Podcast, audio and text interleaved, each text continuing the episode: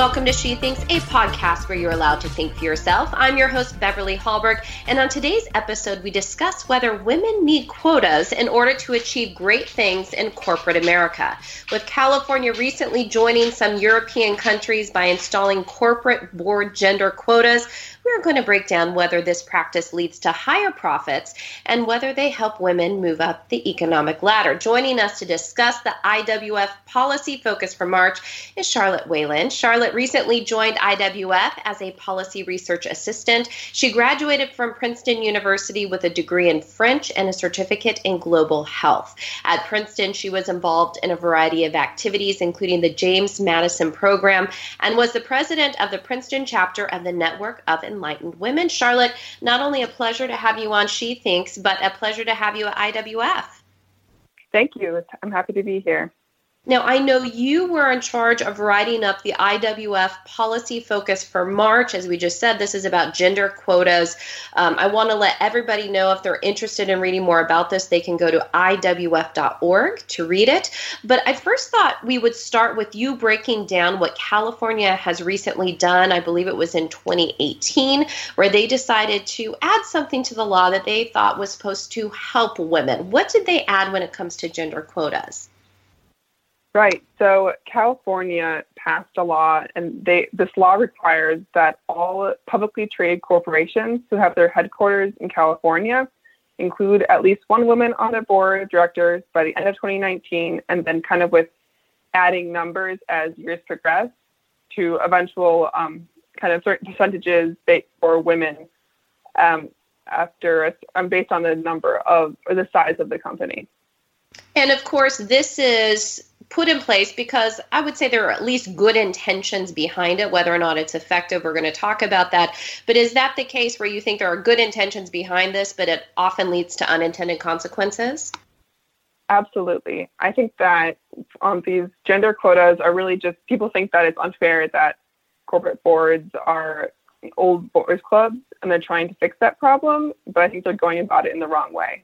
Well, Charlotte, why don't you start by breaking down the California law? What exactly was it trying to achieve?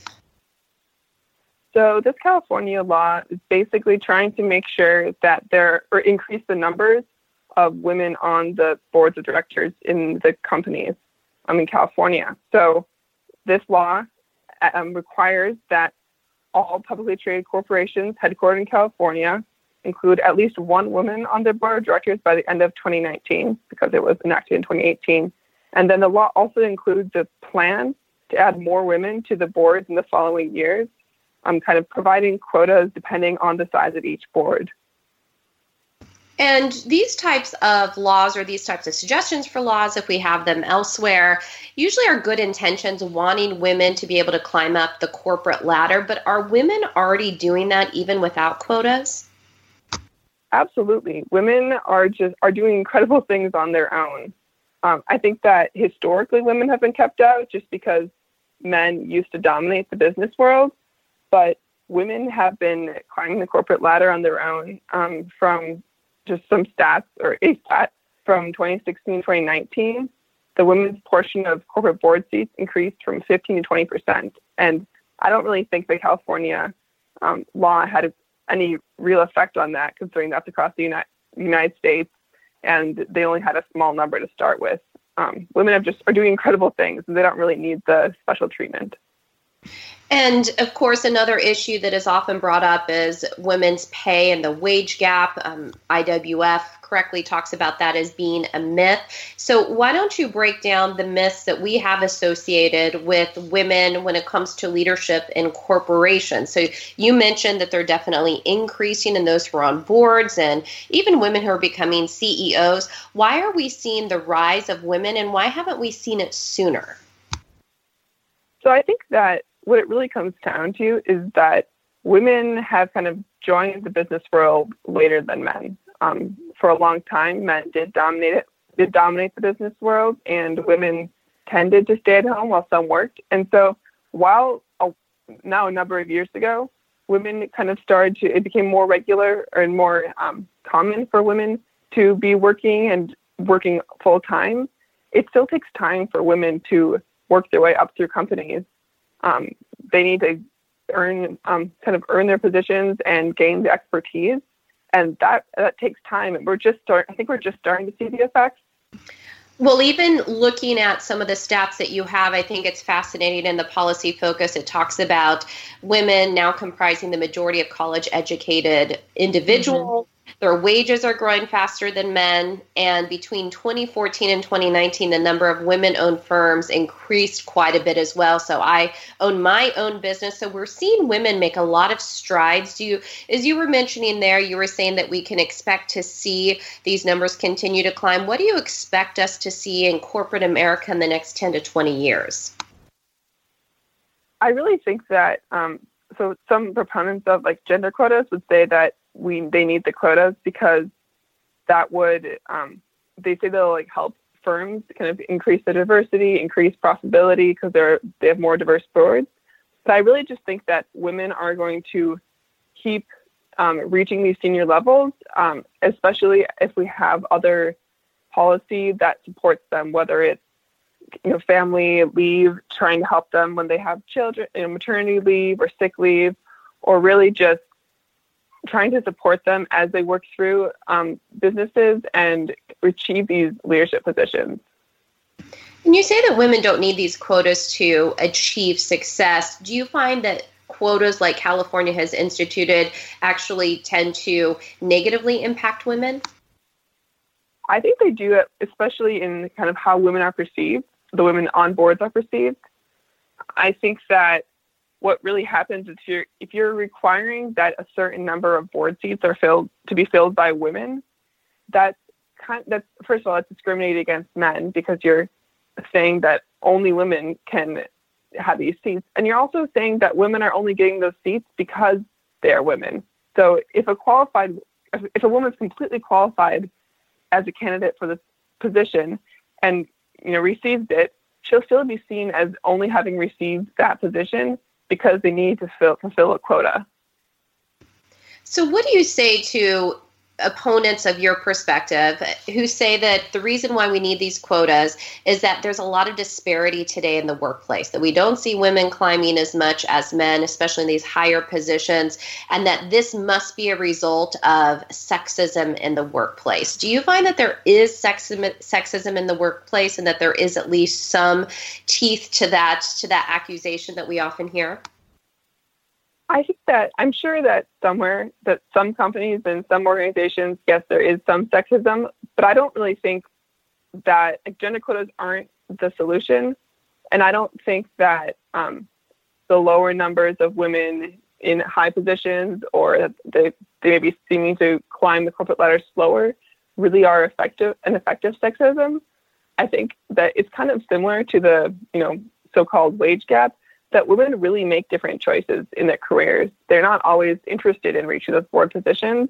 And often they're more interested in whether like higher pay or in flexibility. I think that women just make different choices, and that shouldn't be labeled as sexism. We should really fight for equal opportunity, but equal outcome is a much different thing. And you also talk about the importance of firms focusing on profit. I think some people on the surface, they say, no, that's wrong. They shouldn't focus on profit. They need to focus on things as having a very diverse and inclusive environment for staff. But why, when a firm focuses on profit, do you find it actually leads to a good workplace for everyone? Well, I think that first of all, if firms aren't focusing on profit, that's going to be a big problem for all the shareholders. And I think that if firms are focused on profit, as they should be, that's just going to produce a better environment. When they'll need more employees. The employees will receive better benefits, and women will kind of get the opportunities to work up through a company. And if they can give really diverse viewpoints, and that those really do add like firm profitability, then they'll be added and they'll make it because they'll be showing the value they can add to the company. So I want to circle back to the California law. Find it fascinating. It seems to be a lawsuit that has arisen because of the California law. What lawsuit is out there? Right. So there is a lawsuit. I think it is called Malin versus Padilla. I hope I pronounced that right. I have no Spanish training whatsoever. And this is a shareholder of a California company is challenging the constitutionality of California's law because they're arguing that it violates the Equal Protection Clause, the 14th Amendment, by forcing companies to select their board members based on sex, the thing, you know, fulfilling a number of a quota for women instead of just as individuals. So pointing out that this could negatively impact males in the workplace, do you find that these quotas, I guess just numbers-wise, it would definitely impact men in the workplace? Absolutely. I think that, you know, I don't think that all these companies, they want to be kind of, I don't know, inclusive, I guess is a good word or a popular word to use there. But at the same time, that's not the point of these firms. The point of the firms is to make money and to, add value for their shareholders. And if these men are being, if women are only added because of the quotas and not because they're actually qualified, that will lead to inexperienced directors, which will hurt a firm's profitability. And final question for you, Charlotte. I'm curious if other states are looking at California and trying to implement quotas in their states as well, and whether or not there's any type of federal push. So I think for now, only Illinois has a law that they're considering, and it's started similarly to California's, kind of mirroring the requirements, but now it's been watered down to where they're requiring corporations to report the kind of gender balance on their boards and not actually implementing any quotas.